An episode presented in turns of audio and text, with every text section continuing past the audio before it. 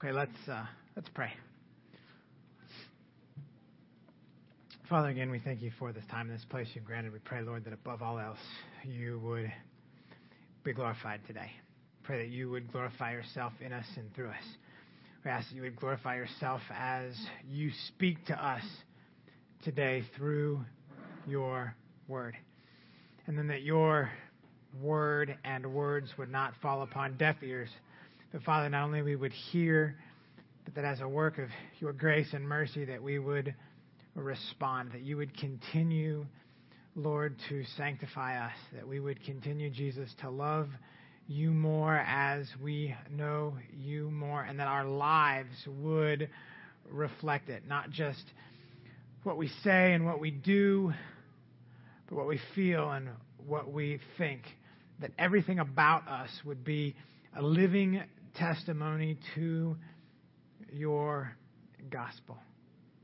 Again, Jesus, we love you and we praise you, for you alone are worthy. It's in your great name that we pray. Amen. If you haven't um, gotten a church bulletin, you might want to grab one. There's a little outline on there um, for today's sermon, as well as um, an announcement or two that you may find um, beneficial. So um, grab one, or when you're leaving today, grab one as well, and just make sure to look through it and see if there's anything pertinent in there for you. We are going to continue where I last left off. It was, uh, I think, it was two Sundays, uh, two Sundays ago. We began what would be the last sermon in um, First John. So we're going to finish that today. Uh, we started what was called Christian confidence. So we did part uh, part one or part A last time, and we're going to finish with part two, part B today. So I'm going to go ahead and read um, First John chapter five, verses 13 through 21.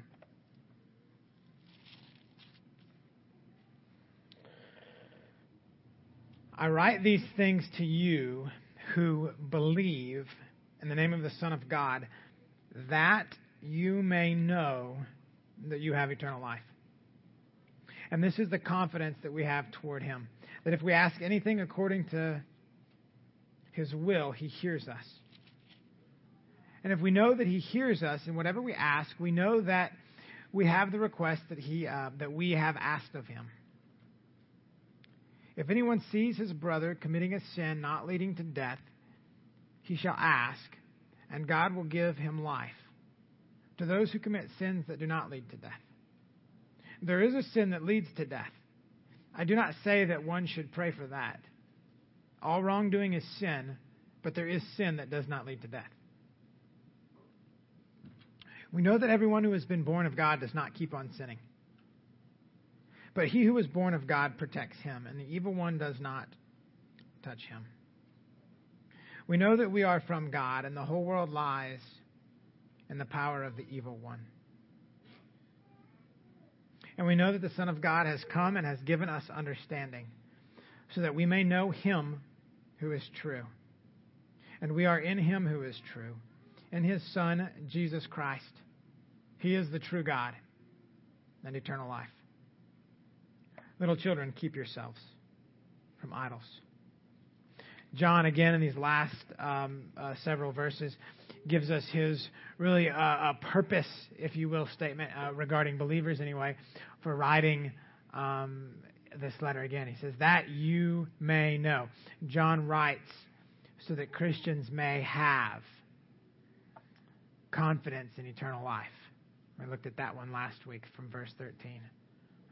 Confidence in answered prayer. That was 14 and 15, uh, 14 through 17. And again, we looked at that last week. Now, this week we're going to pick up here, which is the third point. John writes so that Christians may have confidence in conquered sin. That they may have, and that's verse 18, confidence in sonship. Um, not the sonship of Christ, but, but us as believers, that we are his children. And finally, he writes that we may have confidence in Jesus' divinity. Verse 18, John says, We know that everyone who has been born of God does not keep on sinning. I mean, so John says a believer doesn't keep on sinning. But First John verse sorry, First John chapter 1 verses 8 through 10, John says, if we say we have no sin, we deceive ourselves and the truth is not in us. If we confess our sins, he is faithful and just to forgive us our sins and to cleanse us from all unrighteousness. If we say we have not sinned, we make him a liar and his word is not in us. So, on one hand, John says, what? He says,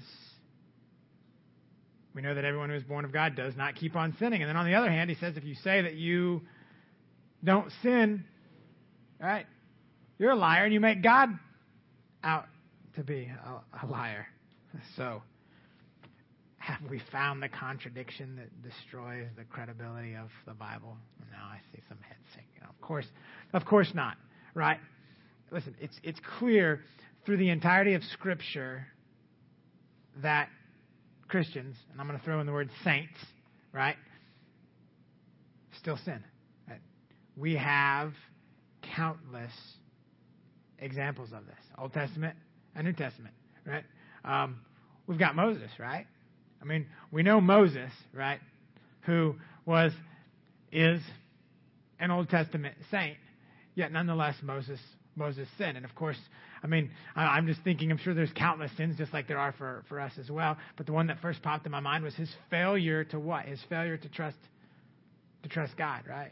Remember the story? Um, Joshua, right? Caleb, right? They come back after scouting out the land and they're like, we can take them, right? God is faithful and we can do it. Moses went along with the other leaders in Israel and said, no, you know, we can't do it. Right? Moses failed to trust. Moses failed to trust God. Right? Um, we know that Moses was a was a saint, an Old Testament believer, a Christian, if you will. What about David? Right? David was a man after God's own heart who was a murderer and an adulterer. Right? Um, and and yet we know that he was a saint, is a saint, Old Testament believer as well. So here we have believers who who sin. What about Peter? Right? Peter's lack of faith and lack of faithfulness. I mean, here we have Peter who who who denied denied Christ. And you know, I think about that and I think about that, that story. I think about these Christians over in the Middle East that are being that are being killed for their faith in Christ and here we have who have not seen Christ, okay? I mean, and then here we have Peter who had seen Christ. Now we understand that his revelation might not be as, as full as the revelation that believers have today, but nonetheless, in the presence of the Almighty himself, and here he denies, here he denies Jesus, right? Listen, believers, believers sin, right?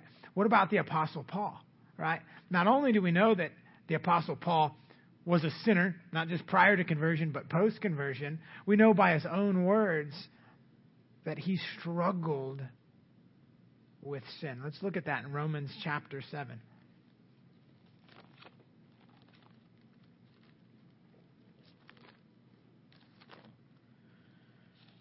Romans chapter 7, we're going to look at verses um, 7 through 25, and, and I want to try to just break those down um, uh, somewhat to you. Again, to see that believers still sin, and then we can get to what John is trying to say here in, in verse 18 of 1 John chapter 5. Uh, Romans 7, um, 7 through 25.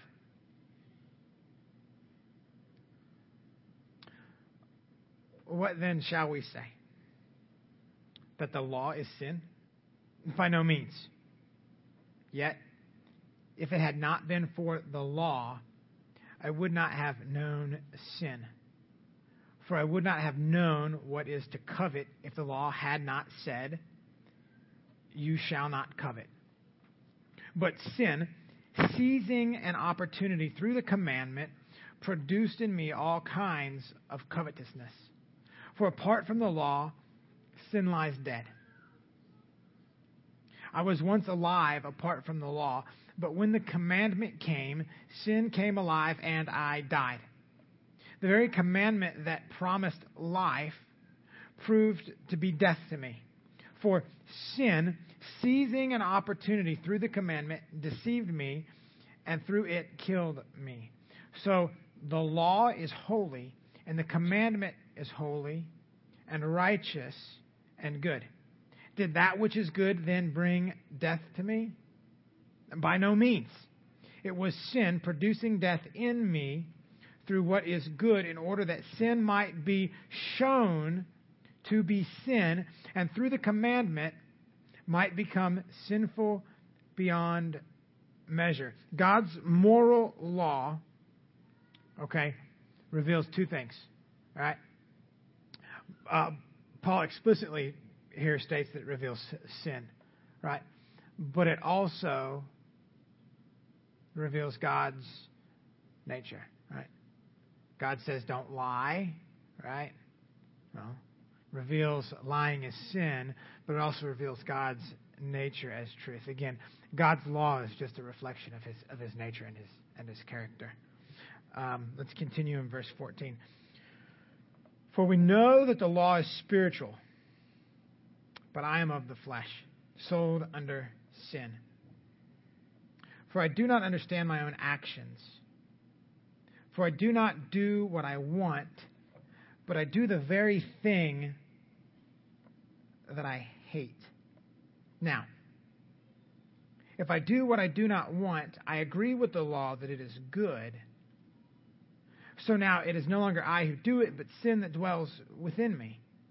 For I know that nothing good dwells in me, that is, in my flesh.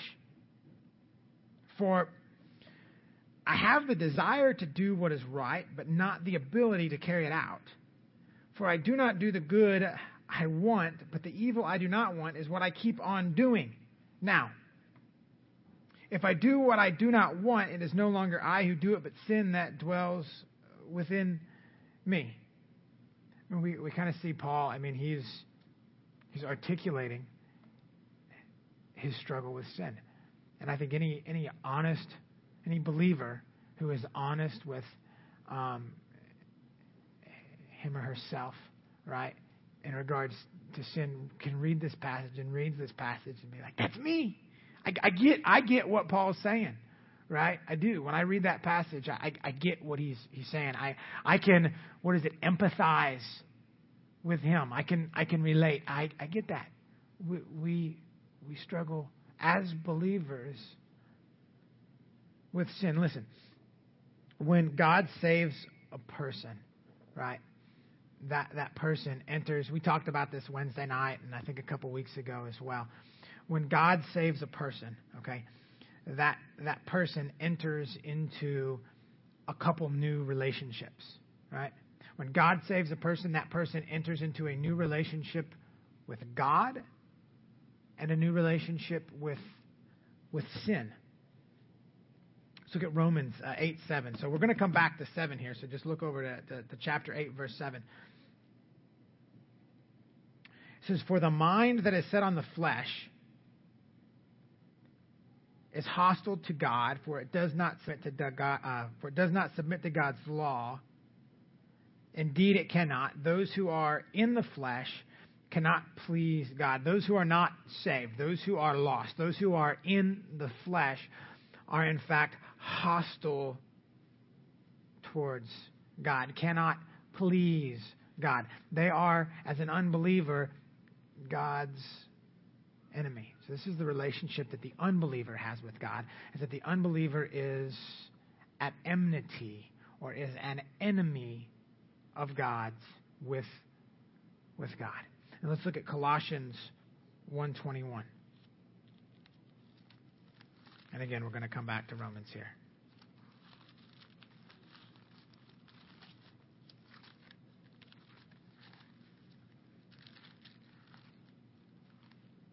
Colossians 1:21. And you, this reinforces what we just said, and you who were once what? Alienated and hostile in mind as an unbeliever, right? Doing evil deeds, right? He has now reconciled in his body of flesh by his death in order to present you holy and blameless and above reproach before him. The unbeliever is an enemy of God, is hostile toward God, but the believer is then reconciled to God, reconciled with God. I love Romans 6 22. I have a shirt that Randy made for me that has Romans 6:22 on it. I love it. I wear it. Actually, I have a couple shirts that he made for me, and it says slave on it, and then it just says Romans 6:22 under it, and I love it. I love to wear it. Romans 6:22 says, "But now that you have been set free from sin and have become slaves of God, the fruit you get leads to sanctification and its end eternal life." Listen. The unbeliever his relationship with God, is that he is or she is an enemy of God. His relationship with sin is that he or she is a slave to sin. The believer, now having a new relationship with God and a new relationship to sin, the believer is no longer an enemy, right? But has been reconciled with God, isn't just simply a friend of God, if you will, but is a child of God, and is in fact as Paul says in Romans, a slave no longer to sin, but a slave to Christ. So again, the believer has a new relationship with God, right? And a new, a new relationship to sin. No longer a slave to sin, but having been reconciled to God, if you will, a slave to Christ. Back to Romans 7. Picking up then in verse 21, Paul talking about his, his struggle with sin, his, his relationship now as a believer, if you will, to sin. He says, So, in verse 21, so I find it to be a law that when I want to do right, evil lies close at hand. One, Paul, having a new relationship with God and a new relationship with sin, wants to do right. Okay? Listen, the unregenerate person does not want to do right. And not that unregenerate people aren't moralistic people, right? But he's talking about a doing right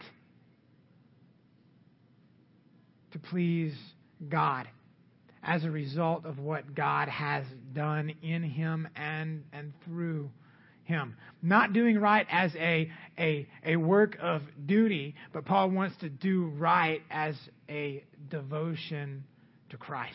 All right? Again, as a result of that new relationship with God and that new relationship to sin. For I delight in the law of God. As an enemy of God, Paul didn't delight in the law of God. Oh, he was a he was a legalist, but there was no delight in God's law. But now having a new relationship, he delights in the law of God. He says, in my inner being. But I see in my members another law waging war against the law of my mind and making me captive to the law of sin that dwells in my members. What does he say? Wretched man that I am. Who will deliver me from this body of death? Thanks be to God through Jesus Christ our Lord. So then I myself serve the law of God with my mind, but with my flesh I serve the law of sin. Again, we can see through Paul's example man's new relationship with God and with sin. But concerning sin, he, he doesn't want it, does he? No. He wants to do good. He delights in God's law. He, he doesn't want sin. He doesn't desire sin. In fact, he hates sin. But, there's always a but, isn't there? But what? But he still struggles with it. But doesn't want it. He doesn't desire it. It doesn't have mastery over him. So for John to say, back in 1 John now, 5:18, for John to say that a believer does not keep on sinning he means that a believer, now having a new relationship with sin, no longer desires it, no longer wants it, no longer loves it, no longer is controlled by it. Listen, the believer is not mastered by sin, but has mastery over sin, even though we still sin and even though we still struggle with it. See, a true believer will hate sin, yet still struggle with it. A True believer will be, or sorry, a true believer will consistently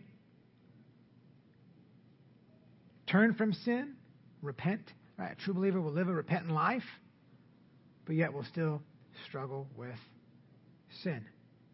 Again, John's point and desire is that a true believer can be confident that sin no longer has mastery over us.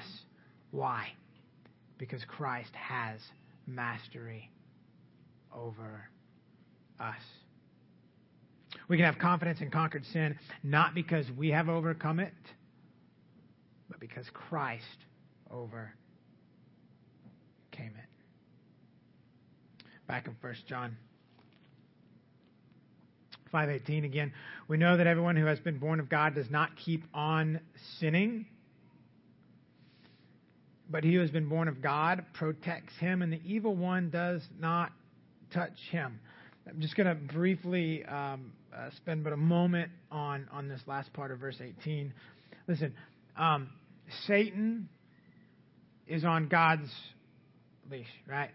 He's, he's God's devil and can only do what God allows. And, and I think it's appropriate that, that John includes this in this, this sentence, if you will, where he's addressing sin, because I think all too often um, believers, when it comes to our struggle with sin, we want to include like Satan in that struggle, right? Devil's going to tempt me to sin. Now, first of all, um, I don't think the devil is concerned with you. Okay, um, I, I, I, don't. I don't think he's concerned with me. He's got bigger fish to fry, right? Um, second, you don't need Satan um, to sin. You don't need Satan or his minions to tempt you to sin.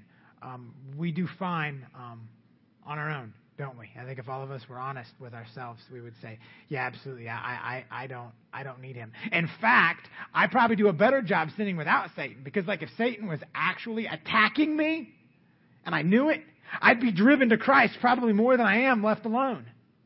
Okay, so probably the best thing he could do in regards to us, right, being tempted is leave us alone, right?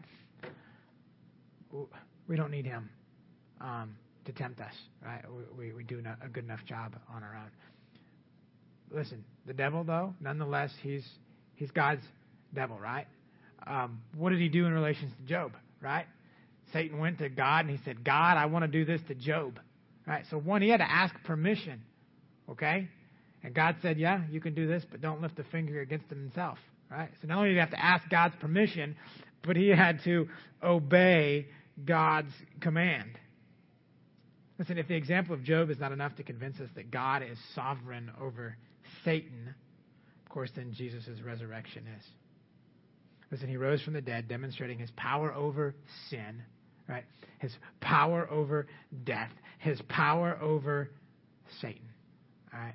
Listen, we as believers, when it comes to the workings and the working of Satan, right, we have nothing to fear. I'm not saying he's not real spiritual war- warfare isn't real, okay? We have nothing to fear, right? His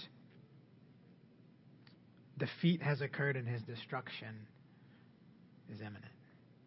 All right, second point. Verse 19. We know that we are from God, and the whole world lies in the power of the evil one. John writes so that Christians may have confidence in, in sonship. And again, sonship speaking about our relationship with God. We're no longer enemies of God, no longer at enmity with God, but we are now His children, His sons, if you will, and His, his daughters. As believers, we can have confidence in the fact that we are children of God. Last week, right? We can have confidence that we know that we are saved, right? And salvation results in in what? We just saw this in this previous point. Salvation results in a new relationship. It's it's not like we just get off the hook, right? Like you're off the hook, buddy. Go for it, right? But we actually enter into a new relationship with God. Let's look at Galatians 4 6, and we're going to expand a little bit upon this relationship and how, how Paul defines it, really how God, through Paul, defines this, this new relationship uh, from a personal perspective. Not just from an enemy, no longer an enemy, right, and slave, but from a personal perspective. Let's look at Galatians chapter 4.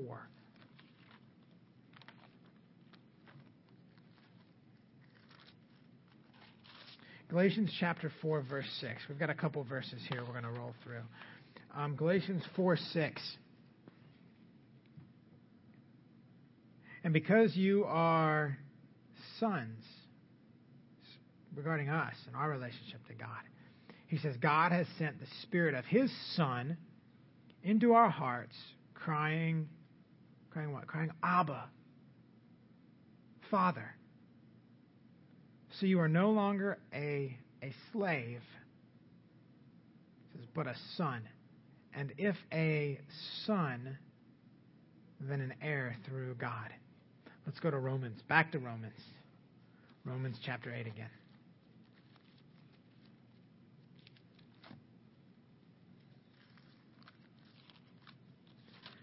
I love um, this description of the relationship that we have with God, as, as Paul explains here in Romans chapter 8. It's absolutely incredible, and the implications are profound.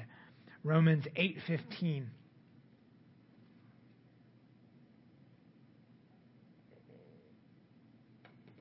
Actually, let's um, let's just start in verse 12. Sorry. We'll read 12 through 17. So then, brothers, we are debtors, not to the flesh, to live according to the flesh. For if you live according to the flesh, you will die. But if by the Spirit you put to death the deeds of the body, you will live. For all who are led by the Spirit of God are sons of God.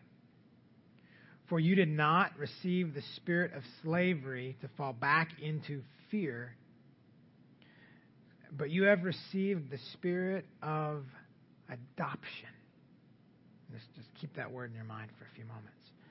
As sons, by whom we cry, Abba, Father. The Spirit Himself bears witness with our spirit that we are children of God, and if children, then heirs, heirs of God, and fellow heirs with Christ, provided we suffer with Him in order that we may also be glorified with Him. Listen, Paul describes our relationship as believers, as having been adopted by God, whereby we are his his sons, and his daughters. We are his his children. I mean, what an amazing picture of our relationship with God. I mean, it's it's a it's a unilateral relationship, isn't it? Where God chooses us out of love, he says, You are mine. And that's it. You're, you're his. Listen, our confidence, right, and our relationship with God as his children comes in the fact that that he adopted us, right? That he chose us. That it was it was nothing that we did or nothing that we could that we could do. It was completely and entirely His work. You know, I only know one one person, um, at least that I'm aware of. No, I know two. I'm sorry, but but one that that I know uh, intimately close. He lives in Ada. He's a grown grown man. has a has a has a great family, and um, he was adopted by his parents as as as a young child. and and he is a a solid believer. And as he talks about his adoption by his parents, um, and and you know his, his earthly parents, right? He he explains you know this this incredible relationship that he has with them, that that here he was an outcast, right? If if you will, and these these people, based on no work of his own, out of love, um, chose to chose to rescue him. They chose to make him theirs. And and he had absolutely no part in it. They they didn't choose him um, because he could provide something for them, that he that he had something to offer, right? Or that he was just this incredible little boy, or whatever the case. But but they they chose him simply because they loved him.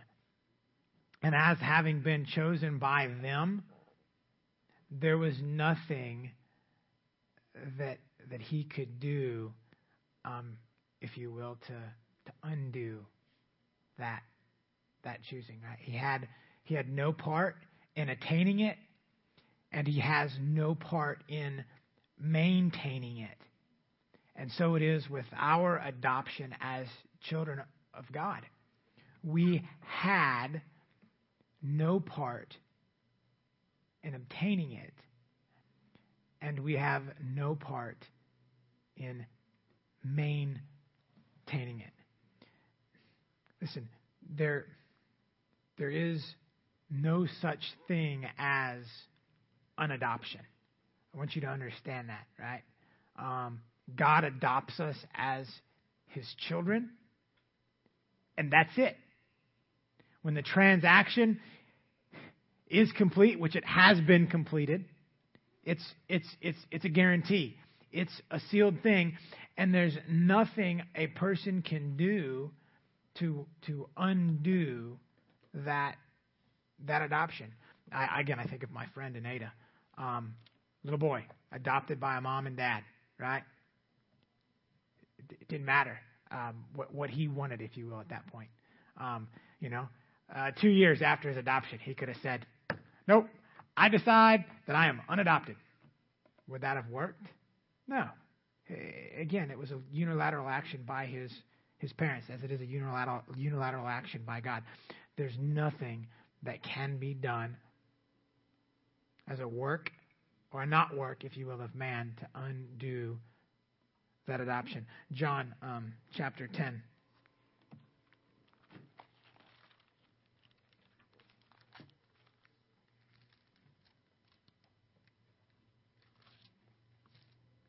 Verses um, 28 through 30.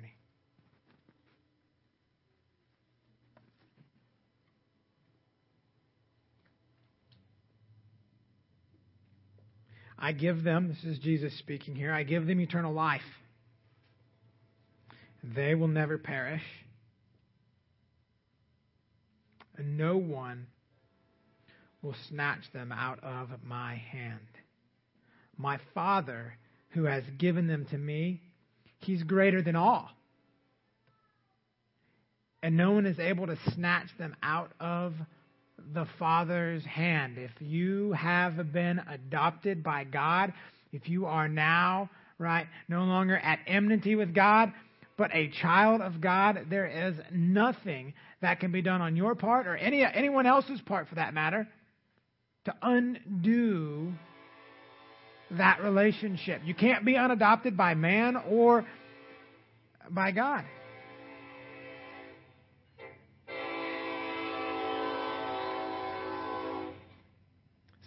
Since we can have confidence in salvation, we again examined that last week.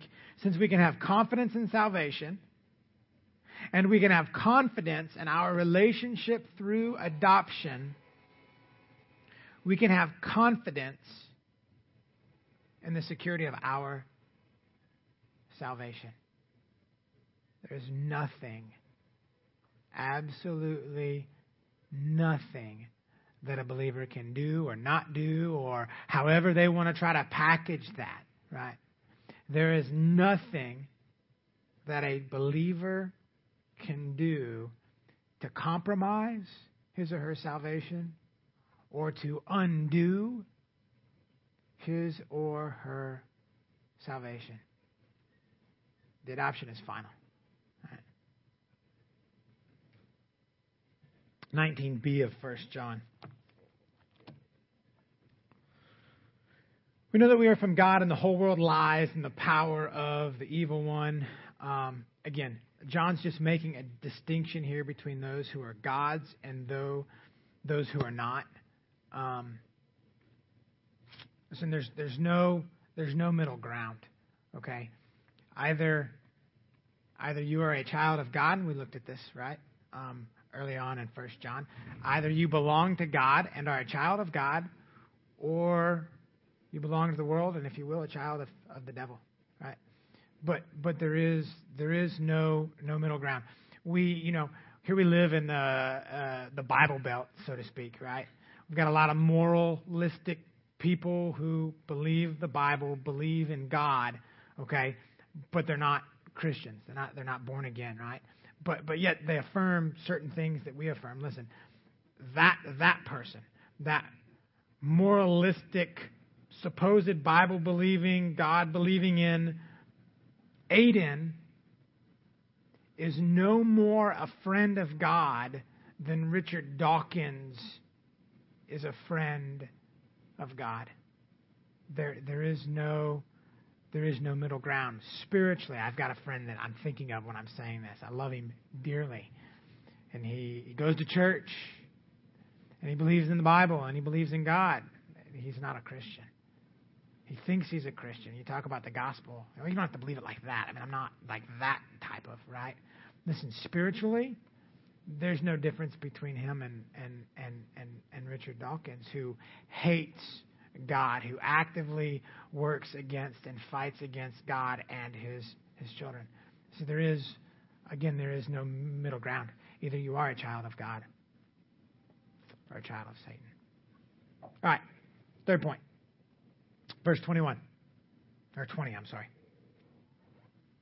And we know that the Son of God has come and has given us understanding so that we may know him who is true, and we are in him who is true. In his Son, Jesus Christ. He is the true God and eternal life. Listen, Jesus is God. Jesus is God. Listen, the entirety of Scripture proclaims the divinity of Christ. Now, we're not going to go through, you know, Genesis to Revelation, right? Um, doing this. What we're going to do is we're going to look at just three verses, right, where Jesus proclaims in one form or fashion or another that he, in fact, is God. And not only in these verses are we going to see that, that he proclaims it, but at least in two of the verses, right, we see that those around him even acknowledge the fact that he was proclaiming to be God. Let's start. Um, let's start John. Um, these aren't in, in order of verse, but it works as far as my sermon notes. So we're going to start John chapter 14.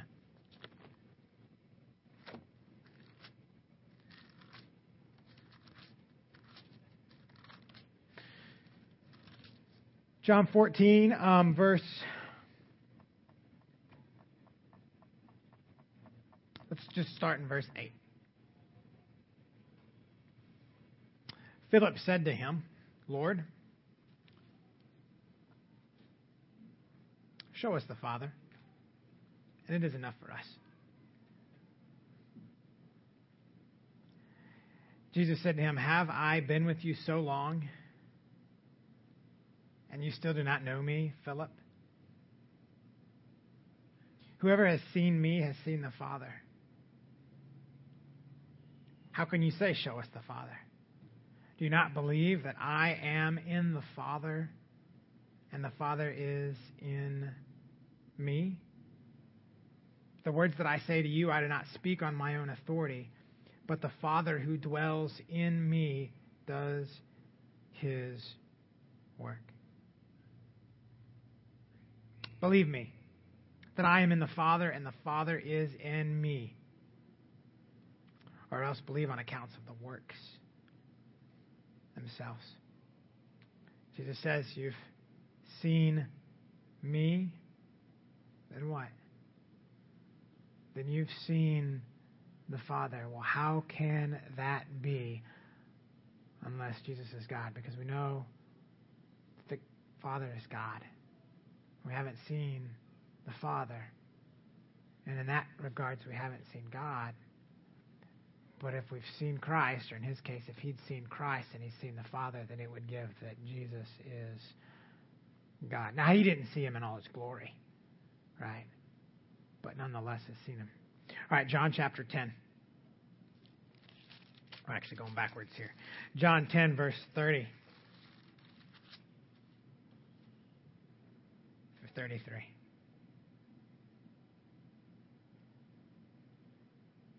Well, let's start in verse 29. My Father who has given them to me is greater than all, and no one is able to snatch them out of the Father's hands, right? We just we just read that a few moments ago. He says, "I and the Father are one." What was the response to that? In verse 31 it says, "The Jews picked up stones again to stone him." Jesus answered them, I have shown you many good works from the Father. For which of them are you going to stone me? The Jews answered him, It is not for a good work that we are going to stone you, but for blasphemy, because you, being a man, make yourself God. So, what did Jesus mean when he said, I and the Father are one? What he means is, I'm God. Right? The Jews understood that. The Jews understood that Jesus was making himself out to be God, that he was saying, I am God. And having understood that and not believing it, right, they sought to stone him. They sought to kill him. Jesus says, I am God. I and the Father are one, not just simply one in purpose, but one in essence, one in spiritual nature, if you will, both divine, God of very God.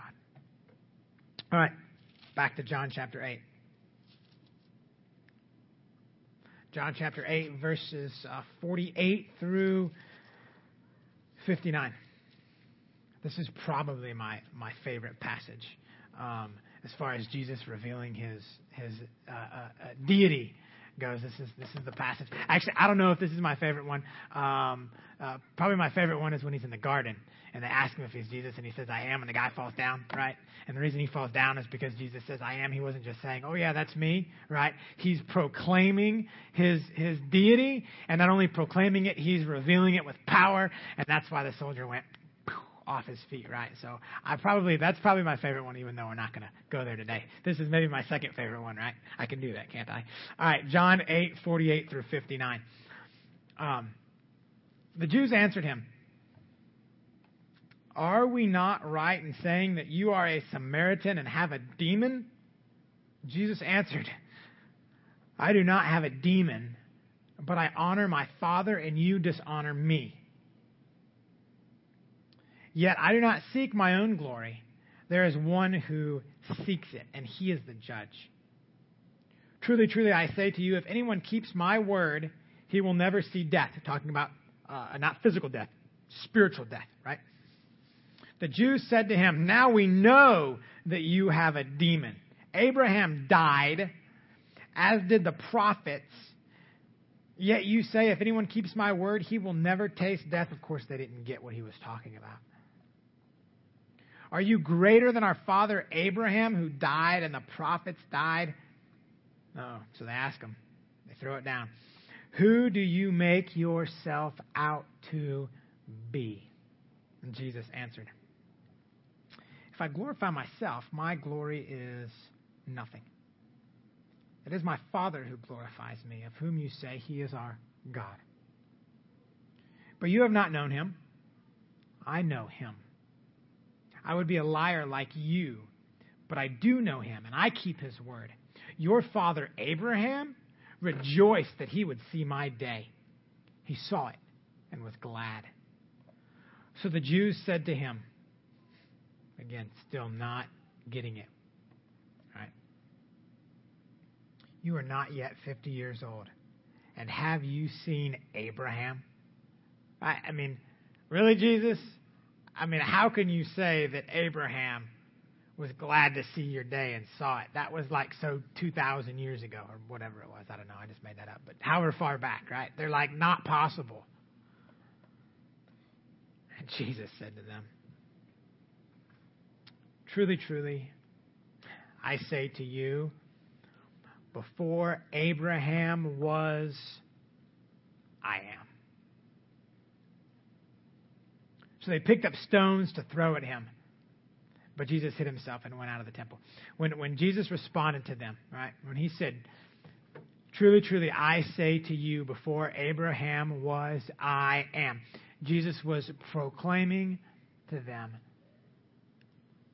that he was the great and that he is the great I am. He was proclaiming to them that, that he was the one who spoke to Moses out of the bush. When Moses said, well, who should I who should I tell them sent me? And he said, Tell them, tell them that I am sent you. When Jesus said to them, I am, he was proclaiming to be none other than Yahweh, God eternal. And their response was what? They picked up stones, right? Again, to kill him, accusing him of blasphemy because they knew he was proclaiming himself to be God. Again, John writes that we may have confidence in Jesus' divinity. See, the issue isn't that we can or are able to believe that Jesus is God.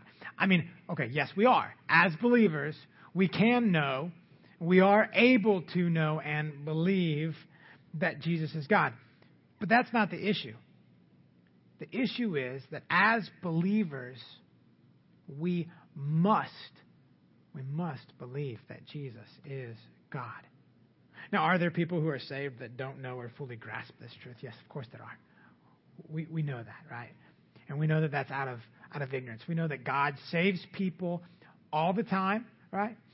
Despite our misunderstandings, our lack of understandings. However, the true believer, when exposed to the truth of Christ's divinity, right, will not simply come to a place of acceptance, but will boldly and firmly grasp hold of this truth. I love my now. I, I don't. I'm not saying this because I believe that he's a believer, and I've used this example in the past, and you know I'm gonna use it again. So if you're tired of it, too bad. No, I'm just kidding. Um, Titus. Um, I love asking him questions about Jesus. I love asking him, um, and even yesterday, as I was going over my notes, I thought, I'm going to put it to the test to make sure that I'm, I'm being truthful, right? I said, Titus, come here. And he comes into the room, and I said, Let me ask you a question. I was like, All right, who died on the cross? And he stopped and he looked at me, and he said, God did. And I said, Yeah, you're right. God did. And then I said, But what was his name? What do we call him? The one who died on the cross. He was like, well, Jesus, don't you know Jesus is God? And then he left the room. You know, um, I, I'm not saying that he's, he's, he's saved at that point for proclaiming that, but what I'm saying is that the believer will proclaim that, right? Uh, when exposed to that. Again, I, I, think God saves people all the time that don't fully grasp that. There are things that we don't fully grasp that, that he's, he's bringing us to a fullness of, right? But it is necessary for the believer if you will, when exposed to that truth, to proclaim that. And what I mean by that is if you have someone who proclaims to be saved and yet denies the deity of Christ and persists in that denial, then that person is not a believer. For Jesus is God. Listen, Jesus is the foundation and the focus of our faith. If He is not God, then our faith is absolutely nothing. Worthless. If Jesus is not God, then there is no salvation. Because only the forever God man could satisfy God's righteous wrath against sin. Again, it's man who sinned against God, so it was man who had to atone for sin. And yet, herein lied the dilemma. Man cannot and could not atone for sin. Only God can or could have atoned for sin. But man had to atone for sin. Which leads us to our solution, right? The now forever God man, Jesus, who is the Christ. If Jesus is not God, there is no salvation, and our faith is nothing. See, we can be confident as believers that Jesus is God. Our faith demands it. The Bible proclaims it. And the Holy Spirit confirms it. Now, he gets to the final exhortation here in, in, in this letter. Um, and, and he really ties it right back to this last verse, or the previous verse, proclaiming Christ's divinity. He says, Little children, keep yourselves from idols. When I first looked at this verse, I'm thinking, now, wait a minute. I mean, that's a good exhortation, right? I mean, we should all keep ourselves from idols. But what does this have to do with the context of, of, of what he's just talked about? And I struggled with this for some time. I'm like, it, it, something's not flowing here, right? Um, all right. First, let's go to Exodus 20 as we kind of uncover this and conclude on this. Exodus 20, Ten Commandments, the Decalogue, we should all be familiar with this to some extent. Exodus 20, God spoke all these words, saying, I am, I am the Lord your God who brought you out of the land of Egypt, out of the house of slavery. You shall have no other gods before me. You shall not make for yourselves a carved image, an idol, right? Or any likeness of anything that is in heaven above, or that is in the earth beneath, or that is in the water underneath the earth. Now, now, commandment one and commandment two are are are, are almost one and the same, right? dealing with uh, uh, putting something above God, right? And, and that now relating to an idol or idolatry, okay? Now, John says, right after talking about the divinity of Jesus, right? And that believers can not only have confidence in that, but must have confidence in that. He says, Little children, keep yourselves from idols. Listen, going back to verse 20. Um, if you get the wrong Jesus, okay, talking about thinking about specifically his divinity. If you get the wrong Jesus, you get the wrong God. Right? If if you deny the divinity of a person, denies the the divinity, specifically in relationship to the triune God, right? God, right, the Father, God the Son, God the Holy Spirit. Three unique, distinct persons, right?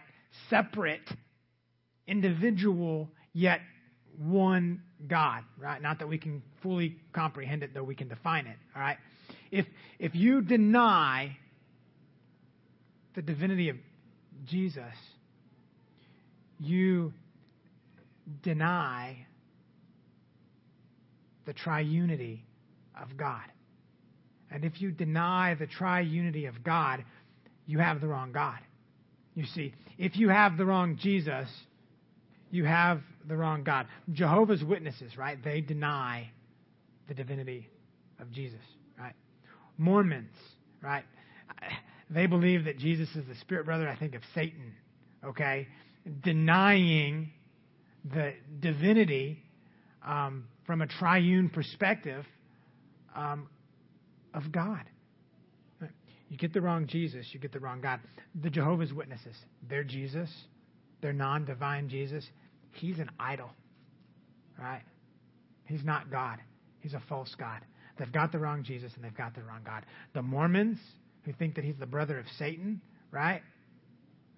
Their Jesus, he's an idol, right?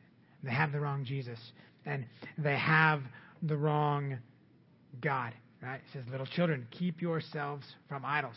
I don't think that John was just talking about little Buddha statues on the Chinese takeout whatever bench, right?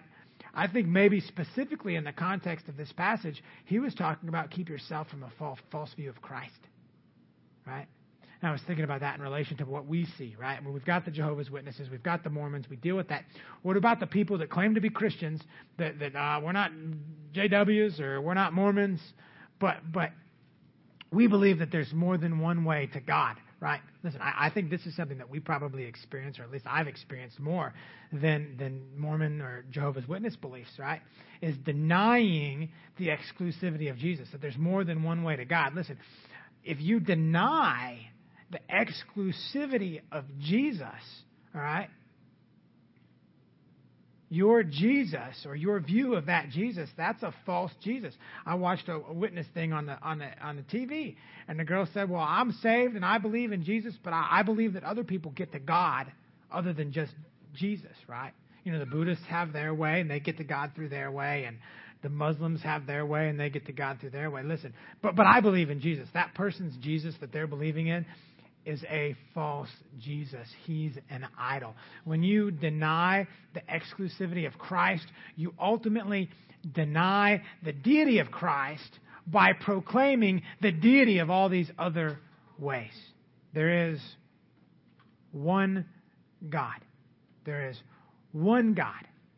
And that one God is, if you will, made up of the Father, who is not the Son of the Spirit, the Son who is not the Father of the Spirit, and the Spirit who is not the Son or the Father.